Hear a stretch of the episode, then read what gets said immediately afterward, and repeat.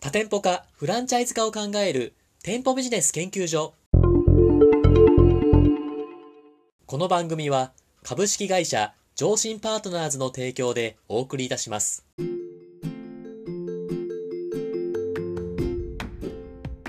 こんにちは。パーソナリティの田村陽太です。配信第100回目となりました。本番組のメインパーソナリティをご紹介します。店舗ビジネス専門コンサルタントの高木優さんです。よろしくお願いします。よろしくお願いします。高木さん。はい。 100回です。おパチパチパチパチー。来ましたね。いやー、ついにやりきりましたね。やりきりましたね、高木さん。どうですかいやー、長かったですね。どれぐらいかかりました去年の4月から始めたんで、約1年半ですね。いやー、なかなかね、こう振り返ると、だいぶ遠くまで行きましたね。だいぶ来ましたね。どうですか音声配信自体、高木さん、これ初めてだと思うんですけど、100回迎えての感想といったらあれですけど、どうですかいやー、すごいこう、地道なね、えー積み重ねでしたけれども、はい。まあ、やっぱり100回とかってね、節目に到達すると、達成感はありますよね。ありますね。最初第1回を始めた頃は、ちょっとまだ僕も至ってなかったなってとこあるんですけど、僕もそうですし、高木さんもトーク力がガーッと上がって、すごい聞き心地がいい、ポッドキャスト番組作れてるんじゃないでしょうか。 いやいやいや、もう僕は初めからイケイケですけどね、田村さんはまあ成長してきた感じじゃないですかい。やいやいやいや、上からかいっていう。 そんなことで言わないでほしいんですけども、どうですか ?100 回以降は続けていただけるんでしょうかいや、もう100回ね、あの、はいコミットを達成しましたから、はい。あとはいつ終わるかわか んない。目標はとりあえず達成したっていうことですかうんそうですね。僕達成しちゃったんで、なるほど。今、ロスタイムぐらいですかロスタイムに入って、あとは、いいつまで続けられるのか、はい、いやロスタイムがちょっと長くね続いて延長戦まで行ってほしいなと僕は思うんですけど、これはだから視聴者がね、もう減ってきたりしたらモチベーションが下がって、はい、 ゲームセットになっちゃうかもしれないですね。そうですねあのねちゃんとリスナーさん私たちを視聴回数見えてますからねちゃんと僕たちのモチベーション上げるようにぜひ聞いてほしいですねそうですね。よろしくお願いします。はいよろしくお願いいたしますじゃあ今日も第100回目ということでご質問を持ってきましたのでよろしくお願いいたします、はい、おすすめの人材教育手法を教えてくださいということなんですけどいかがですかははいい、いや、これいろんなね、こう、人材教育を、まあ私自身も社会人の時から受けてきましたし、はいはいまあ実際にね、コンサルする立場からすると、いろんなこう、教育手法って接してくるじゃないですか。あそうですねで、教育ってね、どうあるべきなのかなって、こう、いろいろずっと考えてきたんですけど、はいはいそのね、経験から考えると、私が今まで見た中ではね、あの、はい課題図書おうっていうのがすごく良かったなと思ってますね。課題図書はい。なんか小学校の時に毎月これが課題図書ですみたいな結構張り出されたりしましたけど、そそんなのありましたそういう小学校があった気がします。まあ、あの、そういうイメージですよね。あの、はい具はい体的に言うと、仕事に関連する書籍ってあるじゃないですか。あありますね。で、だからそれを本部が指定して、はいはい。こう、社員にね、読んでもらうと。ほうほで、社員はそれを読んで、で、そこで終わりじゃないんですよね。う。はいはい。読んだ後に、まあその書籍の内容を踏まえて、実際にどうそれを書籍の中で気がついたこととか学んだことを活用していくか、みたいなことを、はいレポートで書く。ほうこれをだから課題図書って呼んでるんですけど、ほう。はいはい。これはね、私が実際に自分が社員の時にも、課題図書をやったことがあるんですけほど、うほう。これね、すごく力になりましたよ。ああ、そうですか。実際それやってみて高木さんはどんなところが力ついたって思ったんですかいや、あの、人材教育ってはい。何が一番大切かって、僕はそのインプットとアウトプットがセットになってるってことが大切だと思うんですよ。おおはいはい。と言いますと、例えば、こう田村さんもセミナーとか、こう、研修とか受けたことありますよね。受けますね。結構バンバン受けてますよ。バンバン受けてますはい。で、最近ね、こう受けたセミナーとかちょっと想像してほしいんですけど、はいはい。セミナー受けるじゃないですか。で、多分すごく勉強になりますよね。はいはい。で、その後どうなりました その後どうなりましたいやはい、その時は、ああ、いろいろこう、法律も変わってきたんだなっていうことでう、ん勉強して、いや、お客さんに伝えようっていうことで、その時うはん、いい話聞けたなっていうふうに思ってましたね。そうそう、だから、あの、はいセミナーとか聞くと、いやいい話聞いたなってなるじゃないですか。はいはい。で、それ学んだことって、その後何か実際に活用されたりとか、はい。実践されたりとかって、こうはいしますかって話なんですよ。確かに。あのーお客さんから聞かれて、あ、そういえばあのセミナーの時言われてたなっていうので、話そうと思うんですけど、もう一回勉強し直して、それをお客さんに伝えようということで、言われないとちょっとブラッシュアップしないかもしれないですね。セミナーで教えてもらったことっていうのは。そう、だから、セミナーとか研修で、めちゃくちゃよくあるケースって、いやいや、そのセミナーとか研修参加して、あ、すごい勉強になったなって、いいこと聞いたなって言って、そこで満足して、はい。終わった後なんか酒飲み始めるとか言っ てね、開満放足した感に今日は溢っつっれて。て、で、終わって、で、次の日の朝を迎えるじゃないですか。はいはい。ただもう、セミナーの内容ほとんど覚えてない状態になって、ああ。で、まあ必要な時にそのセミナー集を見返すみたいな状況になっちゃう。ああ、あだからつまりその、見返す状況が生まれなかったら資料をね、あ、はい。もうゼロなわけじゃないですか。ああ、そうですね。で、これなんでこういうことが起きるのかって言ったら、ただインプットして終わってるからだと思うんですよ。おお、だから、そのちゃんとインプットしたら、それをアウトプットするっていう、こう、プロセスを入れておかないと、ほうほう。教育って効果を発揮しないと思うんですよね。あ、なるほど。覚えたことを誰かにこう喋って、それをフィードバックしてもらうみたいな。まあ、誰かに話すのでもいいですし、はい。実際にそれを学んだことを、じゃあ、どういうふうに現場で活用していくのかみたいなことを自分でちゃんと整理して書き出してみるとかね。はいはい。こういうアウトプットをするから、こう学んだ内容が、こう習得されていくわけですよ。おお。で、そういう観点で考えると、だからインプットとアウトプットってセットになってなきゃいけないですよね。ああ、ちゃんと課題としてあげただけじゃなくて、ちゃんとそれを発表する機会を設けてあげるっていうのはやっぱ大事ですね。そう。で、あの、そういう観点で考えたときに、はいはい。まあ、例えば研修でもね、ちゃんと研修受けた後に、こう今日学んだ内容をおアウトプット、どういうふうに活用するのか、これをまとめなさいとか、あはいはの、いいろんなやり方あるんですけど、はい。課題図書ならではのメリットっていうのが結構あるんですよ。おちょっと教えてください。それは何ですかで、まず、その課題図書のメリットは、すごく手軽に取り組めるじゃないですか。おお、はいはいだ。から、例えば、じゃあ会社が社員に学ばせたいこと、全部こう出してきますよね。はいはい。これを全部研修受けさせようってしたら、はい。すごくお金もかかるじゃないですか。ああ、そうですね。確かでに。時間もかかるじゃないですか。はい。で、結構大事だと思うんですよ。そうですね。だけど、あいや、学ばせたいことを抽出して、それに該当する本を選んで、それを渡すって言ったら、書籍とね、それを読む時間とか、その人件費とかしかかかんないじゃないですか。ああ、そうですね。だから、めちゃくちゃ手軽に実践できますよね。しかもあの読み回しできますもんね。従業員さん同士で。これ、そうなんこですれよ読んだら次読んでとか言っておすすめだよっつってできますしね。だから繰り返し学べるじゃないですか。ああ、はいはい。で、研修も動画とか撮っといたらいいんですけど、例えば、あ、じゃあちょっと見返そうと思った時に、動画の中からそこを探すのと、本をこうパラパラってめくってそこ探すのって、全然違いますよね。ああ、そうですね。全然違いますね。真剣度が違いますしね。だから、そういう意味でも、こう、繰り返し復習もしやすいんですよね。ああ、はあ、はだから僕がね、すごくいいなと思ったのは、僕なんかはそれを25歳ぐらいの時に会社からこういう書籍を読んでアウトプットしろって言われて書籍読んだんですよね。で、それまで全然こう本を読む習慣ってなかったんですよ。あ。あ、そうだったんですね。意外ですね。だけど、やっぱそういうところで本を読む、まあ、業務で読むんでね、読まなきゃいけないじゃないですか。はいはい。で、それを読むことによって、あ、なんか読書って、あの、普段しなかったけど、あ、こんなにね、面白いんだなとかっていうのを、その時に僕は気づいて、おで、そっから読書習慣って身についたんですよ。お。はで、それもいいですよね。本って絶対読んだ方がいいじゃないですか。あ。ああ、そうですね。電子書籍とかと比べると、やっぱ本って一枚一枚めくって読んでるなって感じもしますし、目で追っていくのですごい自分自身のインプットになるというか、すごい知識が入ってきてるなって感じはすごいしますね。そう。だから、いろんな、こう、意味で考えても、いろんなメリットがありますよね。はい。ありますね。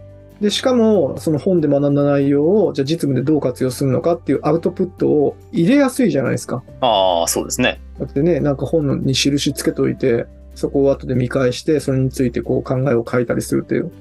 極めてアウトプットもしやすいですよね。ああ、そうですね。だからインプットしてアウトプットするっていう、要はその流れっていうのも、まあ構築しやすいですよね。はあ、はあはだからそういう観点から言ったら課題図書って僕はすごくいいんじゃないかなと思ってるんですよ。あ、おー確かにいいですね。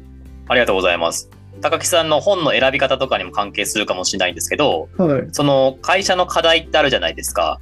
で、これが課題だから、この従業員さんにこの本を読んでほしいって言って本を選ぶじゃないですか。はいそ。の時の会社の本の選び方ってどうやって選んでいくんですかまあ、従業員の方があのはい身につけなきゃいけないことって、すごく大きく分けると、一つ目がその仕事に対する姿勢とかマインドみたいな側面ですよね。はいはい。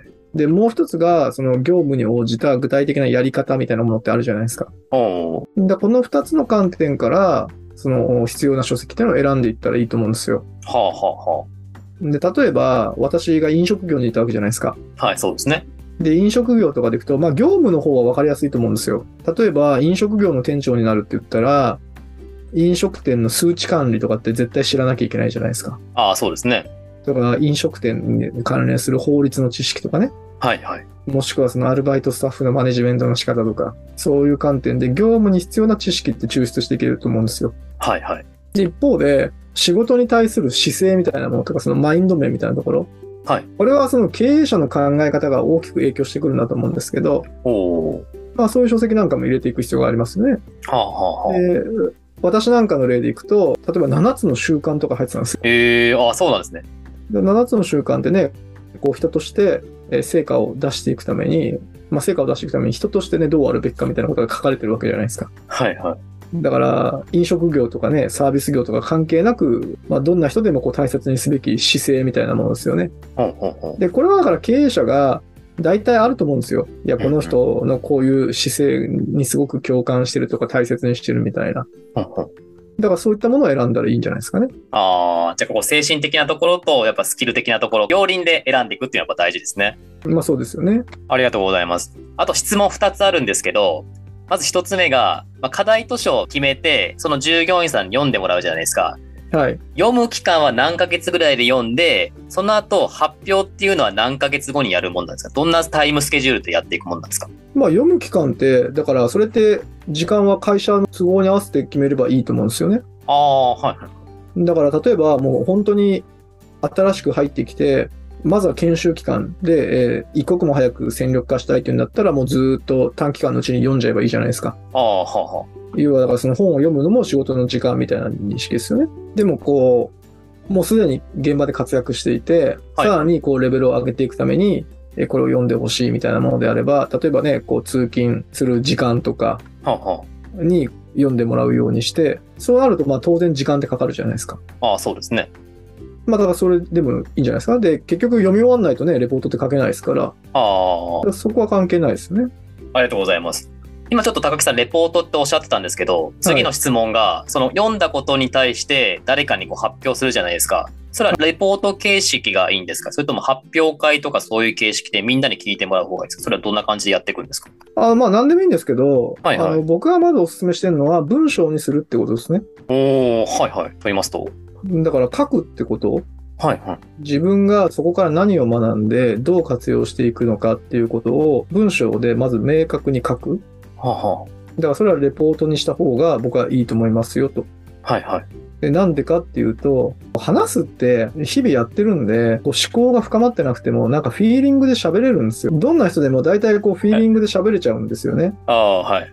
でも、これはね、やってみなきゃわかんないんですけど、ただ喋ってるだけなのと、実際にこう整理して、こう書き出してみて、でその違い、どれだけこう思考が深まるかっていうのは、これやった人しかわかんないんですけど、やっぱ書くと全然違うんですよね。あ抽象的なことって書けないわけですよ。だから、ちゃんと文章に落とす。はあはあ。で、それを発表するのも別にいいですし、こう上司があのレビューするあーでもいいと思うんですけど、はあはまあ実際にそれをね、周りの人とか上司がちゃんと見て、それに対してどう考えるのかとかね、そういうのをフィードバックするっていうのが大切なんじゃないですか。ああ、確かに今、上司だけにフィードバックするのもありかもしれないですね。はい僕もあの、新入社員の時に課題図書を読む読んで、朝礼で発表するっていうのがあったんですけど、はい。めっちゃせっかく読んで勉強したんですけど、その発表した時に周りの従業員さんとかシーンとしてて、ちゃ ちゃちゃんと僕の言ったこと伝わってんのかなみたいな感じで、ちょっと孤立感を感じたこともあったりし そたんれで、は寂しいですね。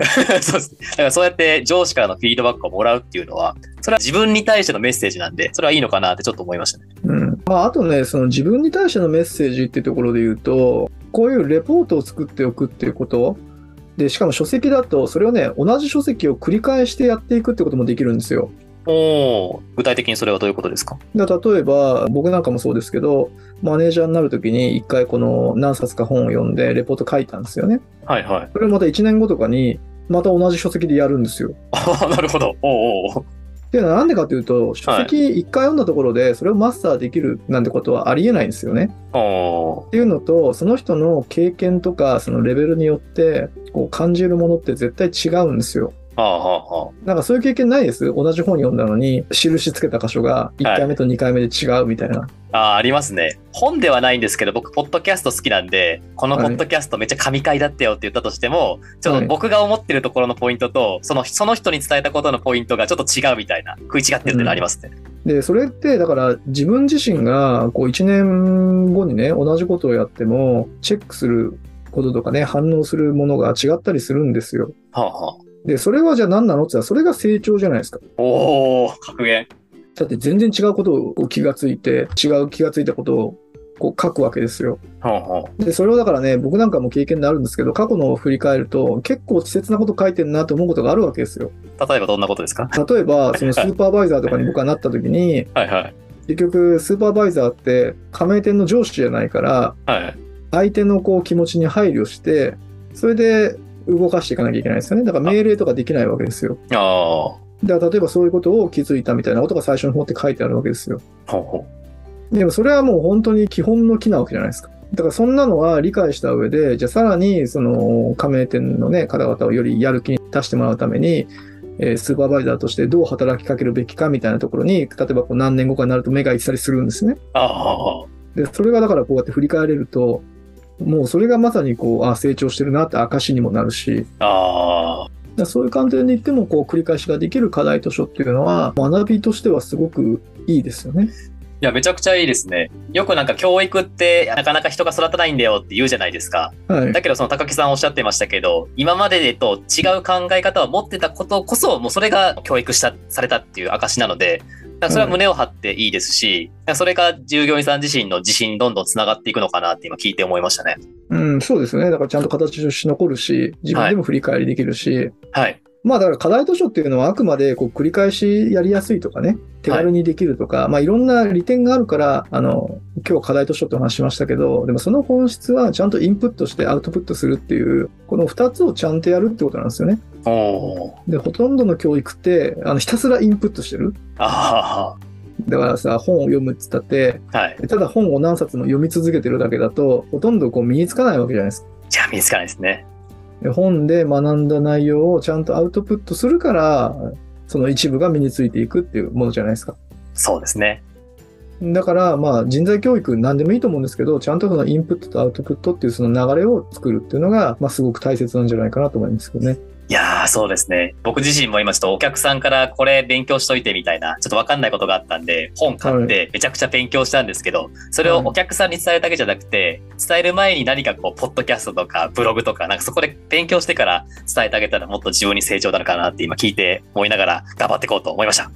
そうそう、だからブログをね、書いたりされてるじゃないですか。だから、ああいうのはすごくアウトプットとしてね、あの、いい場だと思うんで、そういうところで活かしていくといいですよね。いや、そうですね。はい。ありがとうございます。えー本日はおすすめの人材教育手法についてお話しいただきました。ありがとうございました。ありがとうございました。